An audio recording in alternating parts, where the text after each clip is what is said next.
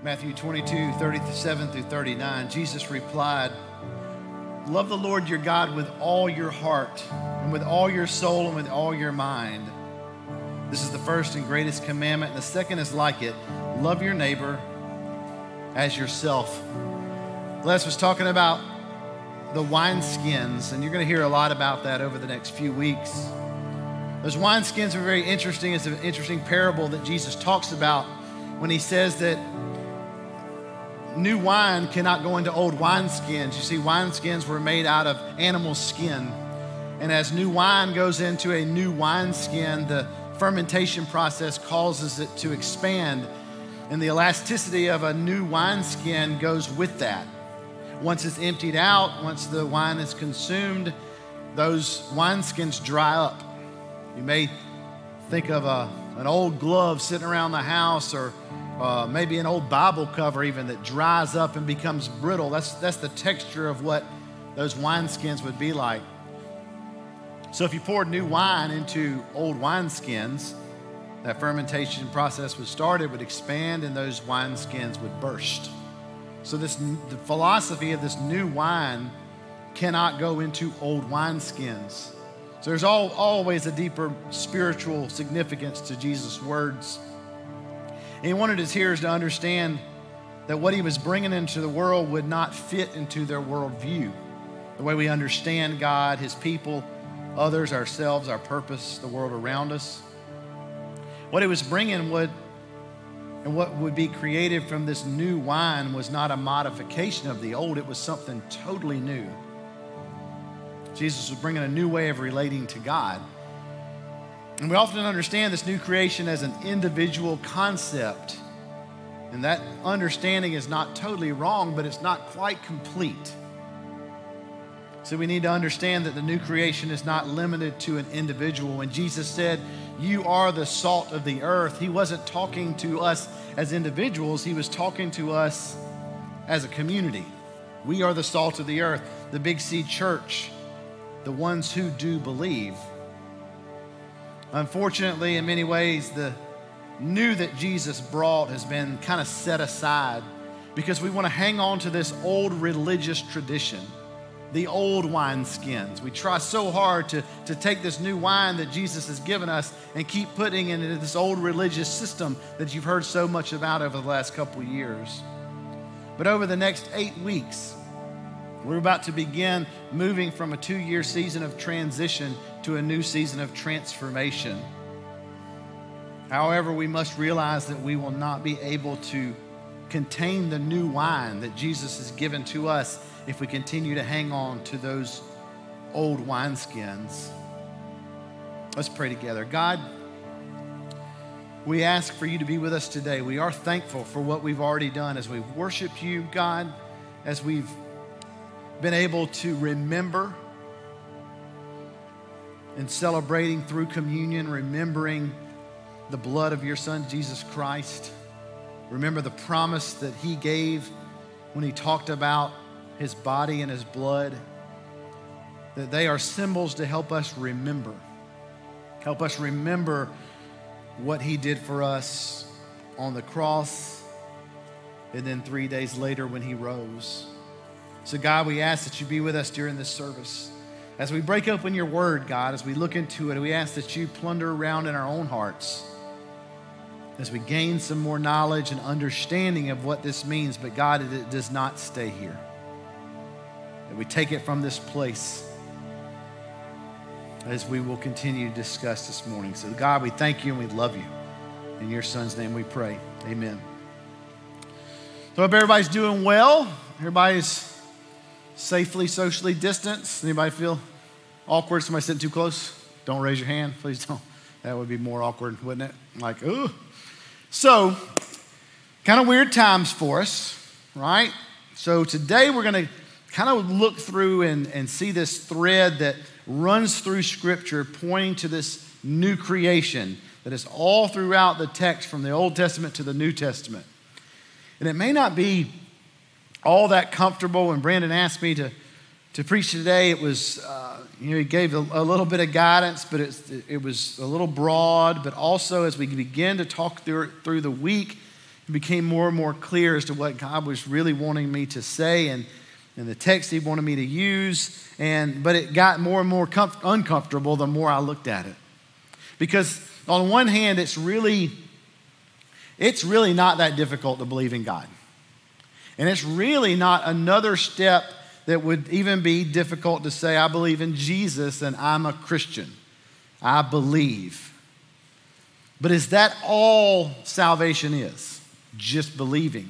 And that's where we're going to go today. So that discomfort can be kind of strange sometimes. And maybe you've been in an uncomfortable situation before. I had the privilege to be able to serve as chaplain with our sheriff's office and with our EMS and a lot of first responders here and get that opportunity to sit with them and things that they see and deal with and help process that. So I'm at the office at least one day a week for a meeting or two and just to spend time with these men and women who serve our community.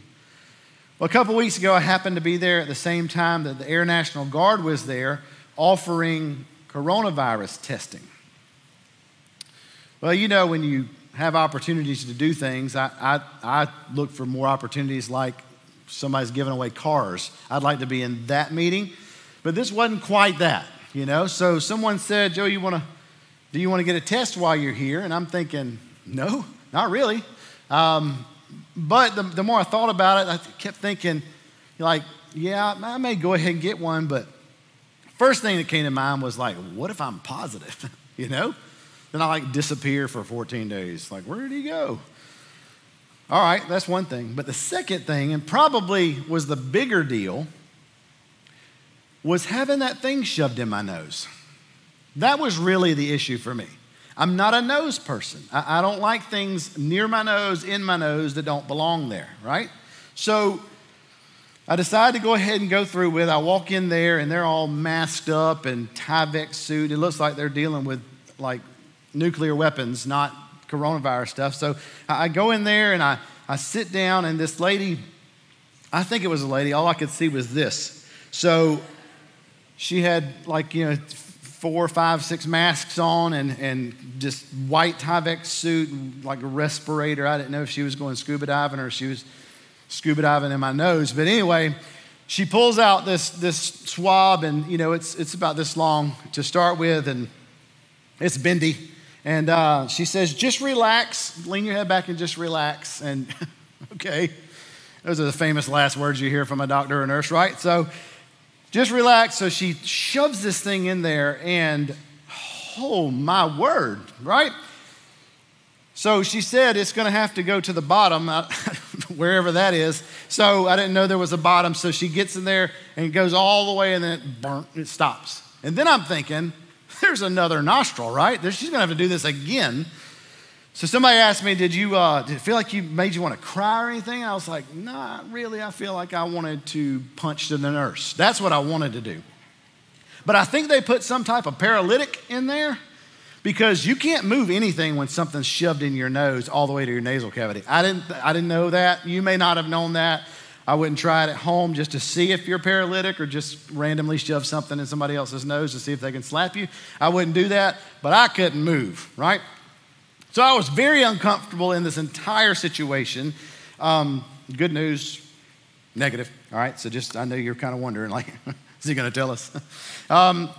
So that was good news, but this whole situation, right, is somewhat uncomfortable. We've gone from extremes to being fearful, to being like tired of it, to not knowing what to do. I can read something and I can feel like, man, this is a numbers game. They're just trying to keep me in my house. And I read something else and I don't want to leave the house, right? So it's just according to what you read and how you feel, but it's all kind of uncomfortable. And this is kind of where this message is today, it's a little bit uncomfortable to really be challenged as to what goes beyond this belief that I have or I feel like I should have. So there have been years of debate about the church being this come and see structure versus this go and serve structure, as if there has to be one or the other. Like, come and see what we're doing, come be a part of what we're doing, or the church is here to go and serve other people. And Scripture is filled with the mandate to care for others. There's no doubt about that. I think the most effective way to do this is to step out into the uncomfortable and meet people where they are. That's how we're supposed to be. Well, in Isaiah chapter 1, and you can turn there if you'd like. We're going to read a few scriptures in Isaiah and then hit a couple of other scriptures, but it'll be on the Sky Bible as well if you don't have yours with you. Or you can look on with a neighbor if you live with them or you came with them, right? So keep socially distancing.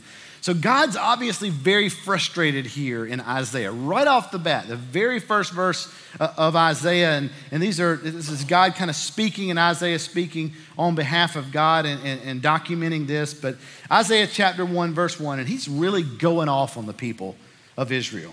Hear me, you heavens, listen, earth, for the Lord has spoken.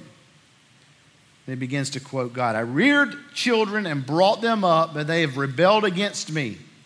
The ox knows its master, the donkey its owner's manger.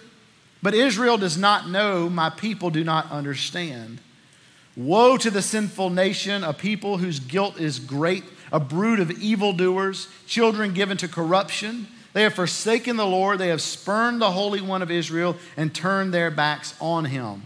Now skip down to verse 15. When you spread out your hands in prayer, I hide my eyes from you. Even when you offer many prayers, I am not listening. Your hands are full of blood. Wash and make yourselves clean. Take your evil deeds out of my sight. Stop doing wrong. Learn to do right. Seek justice. Defend the oppressed. Take up the cause of the fatherless. Plead the case of the widow. So God did not call the people to be more religious. It was the emptiness of their religiousness that God condemned here. How about the words of Amos?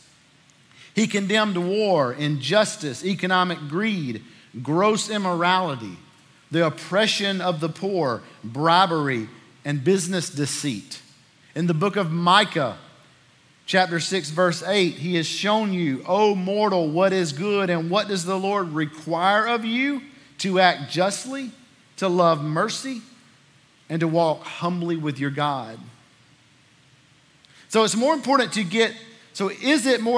to get people saved or to help people in their hurts? I think both are important, but are they equal? Let's see what Jesus says about it. It's true there are certain passages that emphasize personal salvation and belief. How about the Philippian jailer who asked Paul and Silas the question, what must I do to be saved? Paul's response, simple. Believe in the Lord Jesus and you will be saved. Very simple, right? We teach it. We believe that. This may not be all that Paul said to him. It just may be all that was recorded, but it was a simple answer to his question. But it's not possible to put the full meaning of the gospel into one statement. We have to look at all the teachings of the gospel. So that takes us back to Matthew 22, verses 37 to 39 that I already read to you. Love the Lord your God with all your heart, with all your soul, with all your mind. This is the first and greatest commandment that I give. The second is like it. Love your neighbor as yourself. Even here, there's this emphasis on the personal, what you do to believe, and on the social, love your neighbor, someone else, as yourself. So I think we can agree that salvation is believing and that it is simple. God made that path easy for us. However, we also have to give the most careful consideration to other passages where social involvement is emphasized as being central in the salvation relationship. What happens after we believe? What are we called to do? To just sit in our belief? Yep, I believe. I'm happy as I can be right here. I'm going to sit right here and I'm going to keep on believing. I think it's a little bit more than that. In the parable of the two sons in Matthew chapter 21, you may remember this parable, and those of you who don't, it's a simple little parable that Jesus brings up. He says, what do you think? There was a man who had two sons, and he went to the first and said, son, go work today in the vineyard. I will not, he answered. They sound like some of your sons, right? But later he changed his mind and he went. Then the father went to the other son and said the same thing. He answered, I will. Now this really sounds like our sons, right? I will, but he never went. Take out the trash. Okay. And then it's coming over the top, right? I'll get to it. So the first son repents and goes when he said, no, I'm not going to go. I can't do this. And then he repents and kind of comes to his senses and says, all right, I'll go ahead and go work. The second son says he will but never goes. The one son was condemned not because he did not believe, but because he did not go work in my vineyard. Jesus also spoke words of judgment when he said, the kingdom of God will be taken from you. And the reason given was not that they did not believe. Their sin was that they had failed to produce fruit.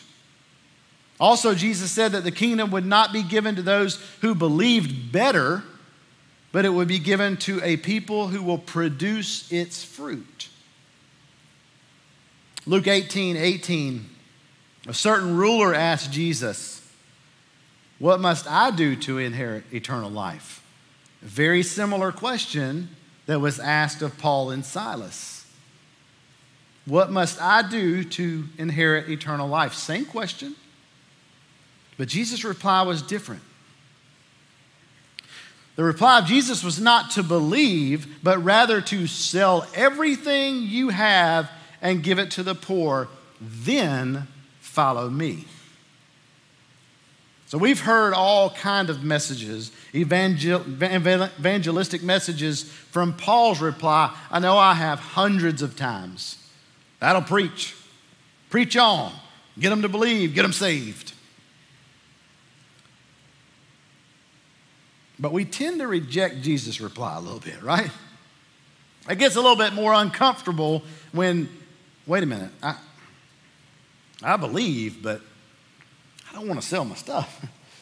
Certainly don't want to give it away. Jesus tries to explain what believing in him really means when he says, by their fruit you will recognize them in Matthew chapter 7. He goes on to say in verse 21, not everyone who says to me, Lord, Lord, will enter the kingdom of heaven, but only the one who does the will of my Father who is in heaven. So one final thought on this, and should drive the point home, and we'll move on. In the parable of the last judgment, or the sheep and the goats, it maybe say something or a different title in your Bible in Matthew chapter 25, it becomes pretty clear. Those who entered the kingdom were those who had fed the hungry, given drink to the thirsty, clothed the naked, visited the sick, and those in prison. Those who were rejected were those who failed to do these things. But when they protested that they did not know when they had failed to minister to him in these ways, his reply was, whatever you did for one of the least of these brothers and sisters, you did for me. So this is not salvation by works, all right? So don't hear this is not salvation by works. We don't earn our way. We don't have to do things to be saved. Salvation is still God's gracious and free gift that he gives to each one of us and offers that any time that we are there to receive it. That whole knock, God knocks on the door of our heart, those sayings, all those things, it's all true. God wants to work in our lives and live in our lives. But this does help explain what salvation means and what salvation involves. The ministry of Jesus is a living demonstration of our concern or his concern for persons in their human need. Our ministry is also a living demonstration of our concern for persons in their human need. It transfers straight to us. When we start this relationship with Christ, we also begin to have that urging, that softening of our heart, that openness to the needs around us, that begins to happen in us. So let's talk about old wineskins for a moment. Why do we keep going back to them? Why do we keep trying to use them over and over and over and spilling this wine everywhere? This good new stuff that Christ has given us, why is it that we have it and we put it in old wineskins and it just goes to waste? The world's told us that we can do anything we want to do, right? Read this book and you can do anything you want to do.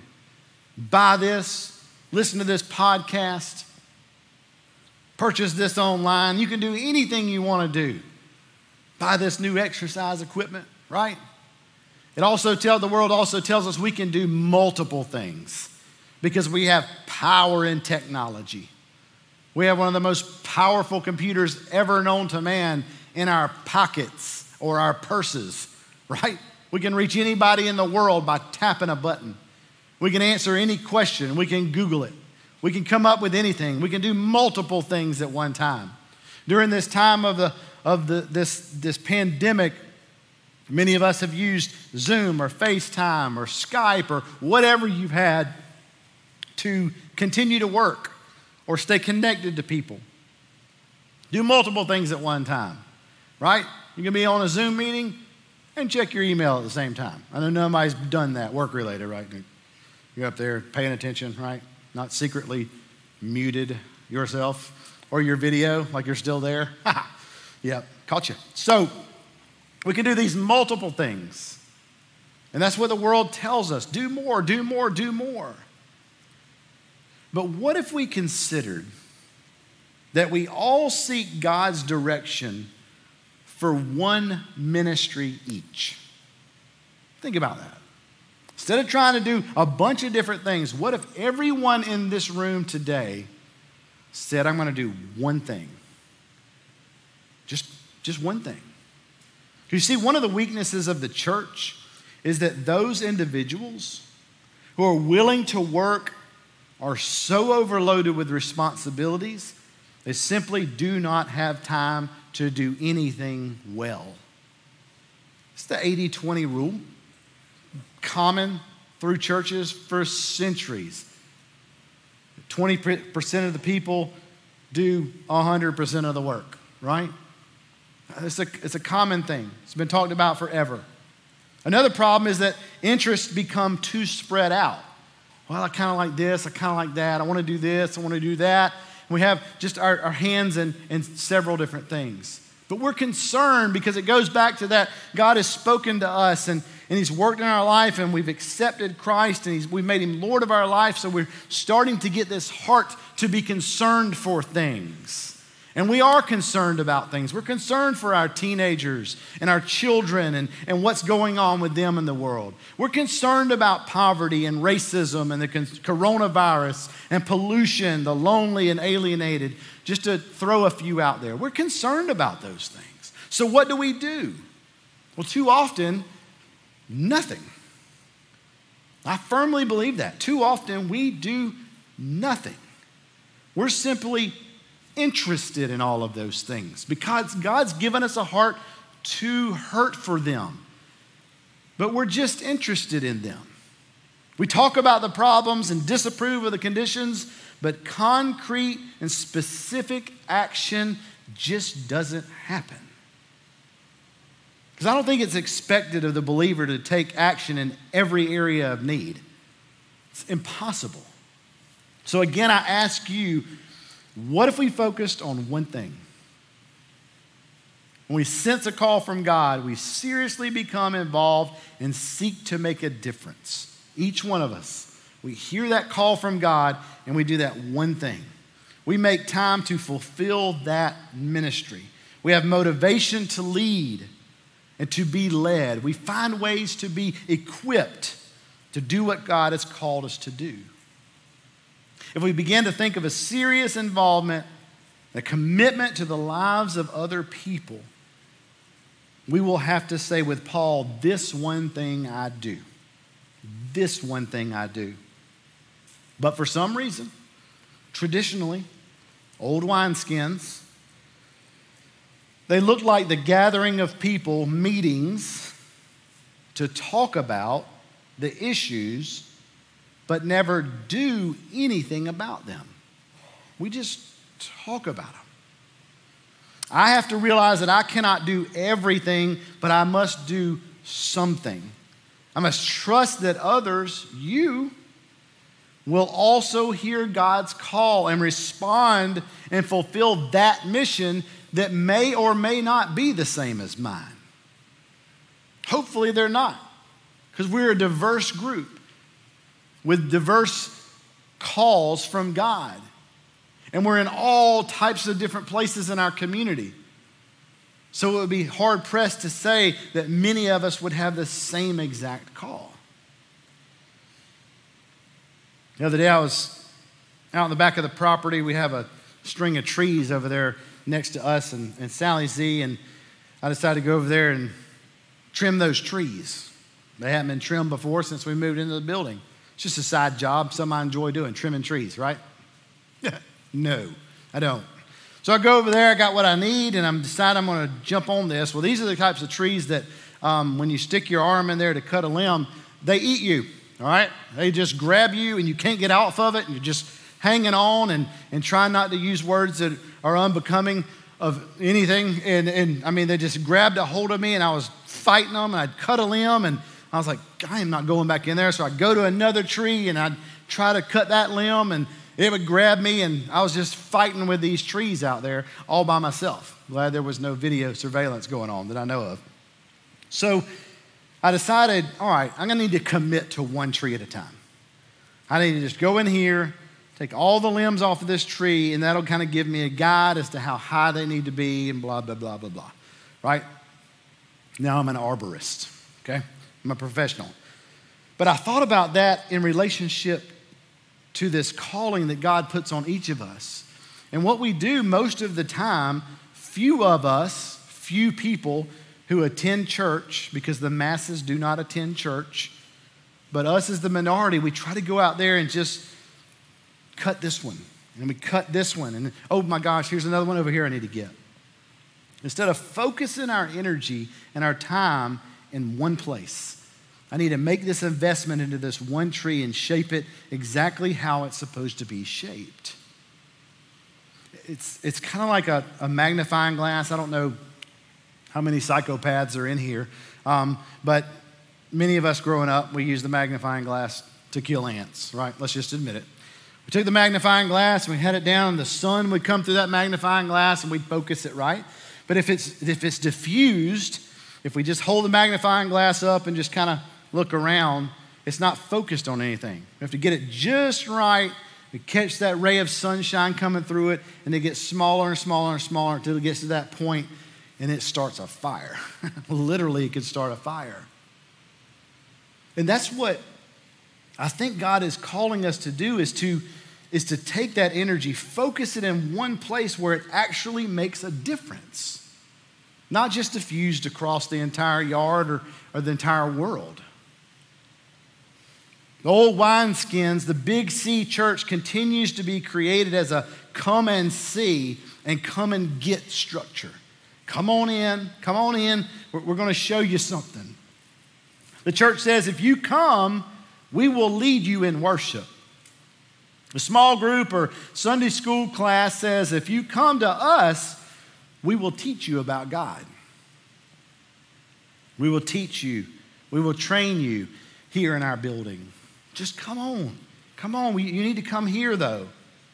The church has said, if you don't come to our meetings, then we really don't have any ministry for you to do. Because you need to come here and volunteer. That's why the church places so much emphasis on trying to get people to attend meetings.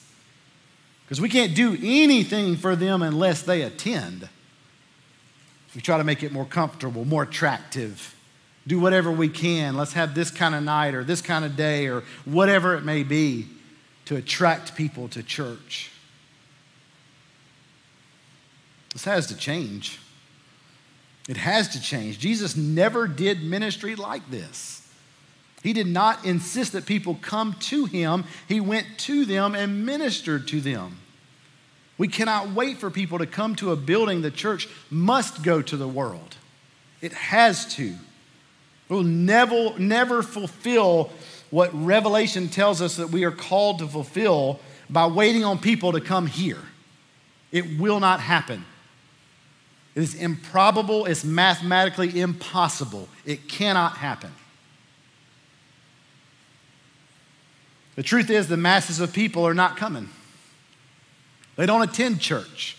If you count up all the people that attend church today across the world, it is a minority of people. The masses are not attending church. And reaching the masses in a building rarely meets the needs of any individual. From time to time, maybe. But for the most part, no. If we, the church, ever expect to minister in any serious way to the world, it must be a ministry that is given to people where they are in the world. We have to become a go structure, a go and serve structure. Now, does that mean that we don't have the central location where people do congregate? No. There's a balance that happens there.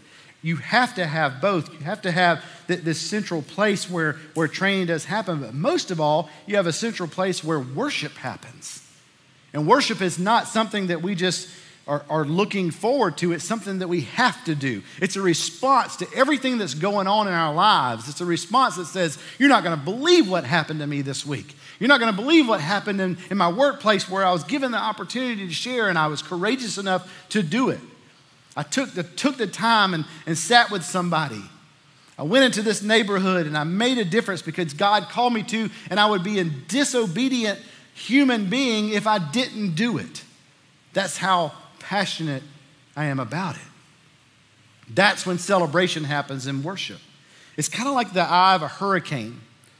If you think about the eye of a hurricane, where all this energy is happening and things are spinning off of this hurricane, these bands that we hear about, they spin out of this hurricane and affect people negatively, obviously. But this is a positive hurricane. And those bands that come off of this central place or central places, the Big C Church, not necessarily a building, not necessarily something with a post office box, but literally the concept of the Big C Church is training and equipping people to go out, and these bands are making a difference in people's lives. They're going through and permeating neighborhoods and schools and in homes where lives are being shattered, where racism is happening and where people are starving and are thirsty. Those things are being changed by these waves and these bands that are coming out. The old wineskin, Big C Church, has a tendency to do a lot of meeting. So these bands are not really going out. They're just staying right here in the middle and just sitting and meeting and meeting and meeting. And the meetings tend to be so introverted. We meet together and we talk about a problem. We talk about that problem. We talk about how it ought to change. This is, I think, what we should do about this. And then we close in prayer. And we come back the next week and we have another problem. We talk about that problem. We talk about what we ought to do to change that problem. And then we close in prayer. So most of the meetings consist mostly of talk, right? Just talk. Church meetings are similar to football practice, I think.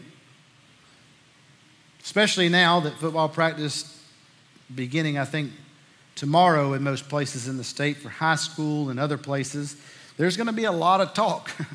Not a lot of touching. Not a lot of football stuff going on, a lot of talk.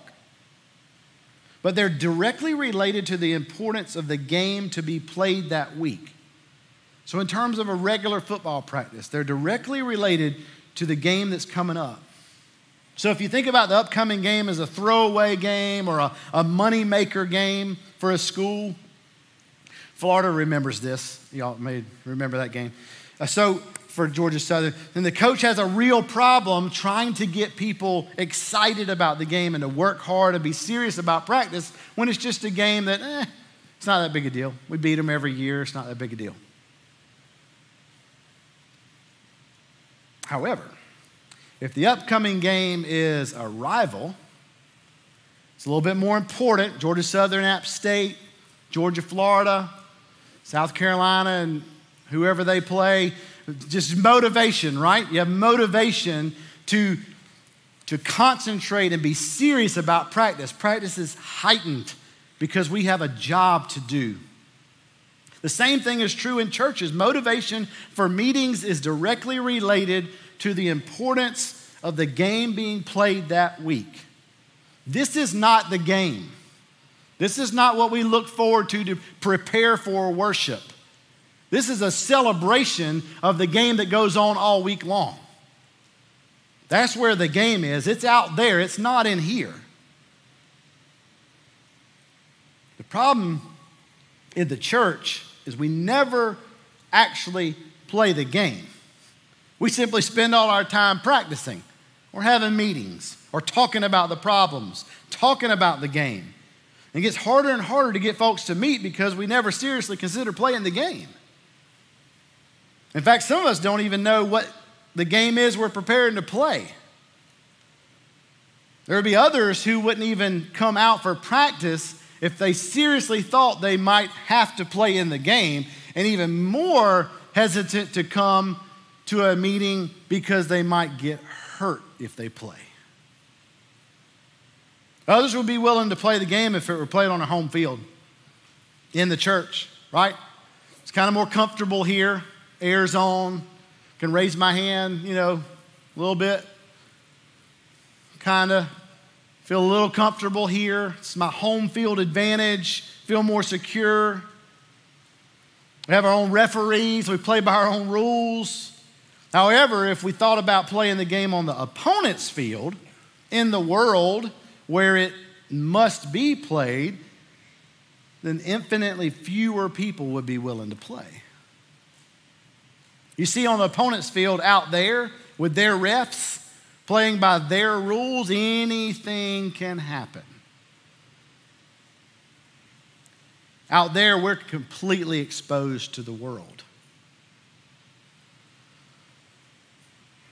But that's how we become influential, right? That's how we become influential, to really help people. This past week, Eric Gatto, one of our elders, shared a message with our staff this past Monday, and it was just...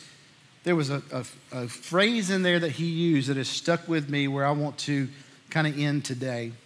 And he said, we cannot have influence without proximity. We cannot have influence without proximity. And there are several things that came out to me. I'm thinking, God, in the middle of a pandemic, man, that's like the worst thing ever. I'm just going to be demoralized. I can't be approximated to anybody. So how do we have proximity, not only in the middle of this time, but to really realize this is the only thing that's going to give me influence? And I think hopefully we're on the tail end of this to some degree, the downhill, the crushing of the curve, whatever you want to call it, whatever we're doing is, and it's important, absolutely, to do what we're called to do and what our leaders are trying to tell us to do to continue to work through this. But at the same time, God calls us to be in proximity with other people. And for all of us, that means something different. But I think it doesn't have anything to do with being in a building and just believing that God is real and that He can live in my life. It doesn't stop there. There's so much more to be done. So we could all sit here and believe and just leave here and go get our roast out of the oven and have a good Sunday afternoon. And that's all well and good. And the majority of us, that's probably what we do. And we don't think about our faith again until we're getting ready on Saturday and thinking, oh gosh, I got to go to church tomorrow. Yeah, they open back up. We got to go now. But it just kind of stops there. We believe, we truly believe. And beyond a shadow of a doubt, we believe that Jesus Christ died for us and He lives in our life. But for some reason, like the son who said, yeah, Dad, I'll go to the field. I'm going to go to work. I'm going to go do that for you. And we never go. We never do what God has called us to do. So there's a couple of things I want to end with today. And the first one is that kind of that obvious one is no, I'm not ready to go out and do these things that I'm called to do. I feel like I do help people, but it kind of seems empty because it doesn't, I'm not taking the gospel with me because it's not in me right now. So maybe that's something you need to do today as just a starting and a stepping off point. Your next step is to say, right today, I need Christ in my life. I need to accept him and let him be Lord of my life so that I can take my next step to carry out this salvation, to walk it out in the world, to take it from this place and this building and put it to work where God wants me to work. So if that's you today and you need to begin that process right here and right now, do it like we do each and every week.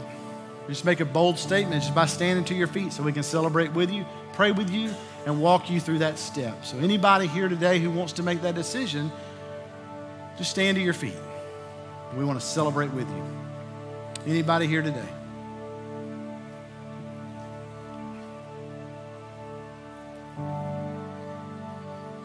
All right, so if we're all still seated, I'm going to make the assumption that at least the majority of us are those who believe.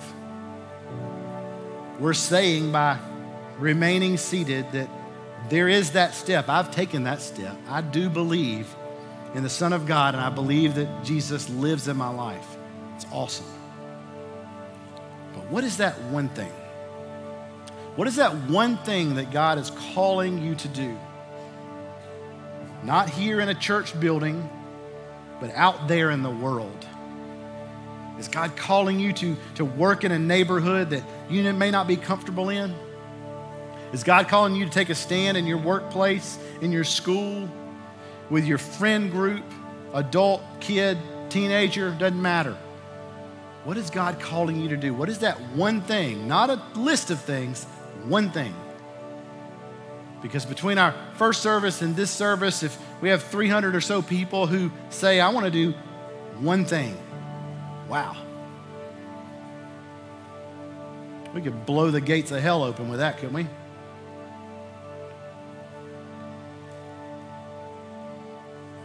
So as we close today, maybe you want to come to the altar and pray. Maybe you want to pray right where you are, but I want to take just a moment as we close to pray. I want to pray for you, pray for myself, pray for our families as we think through that. Asking ourselves that question, what is the one thing that God is calling me to do? What is the one ministry, the one place of service that he wants me to be, and give it everything I've got? Taking that magnifying glass and focusing it and becoming courageous in it. So let's stand to our feet. We'll take just a moment to pray. If you want to come down to the front and pray, you can. And I'll close this in just a moment.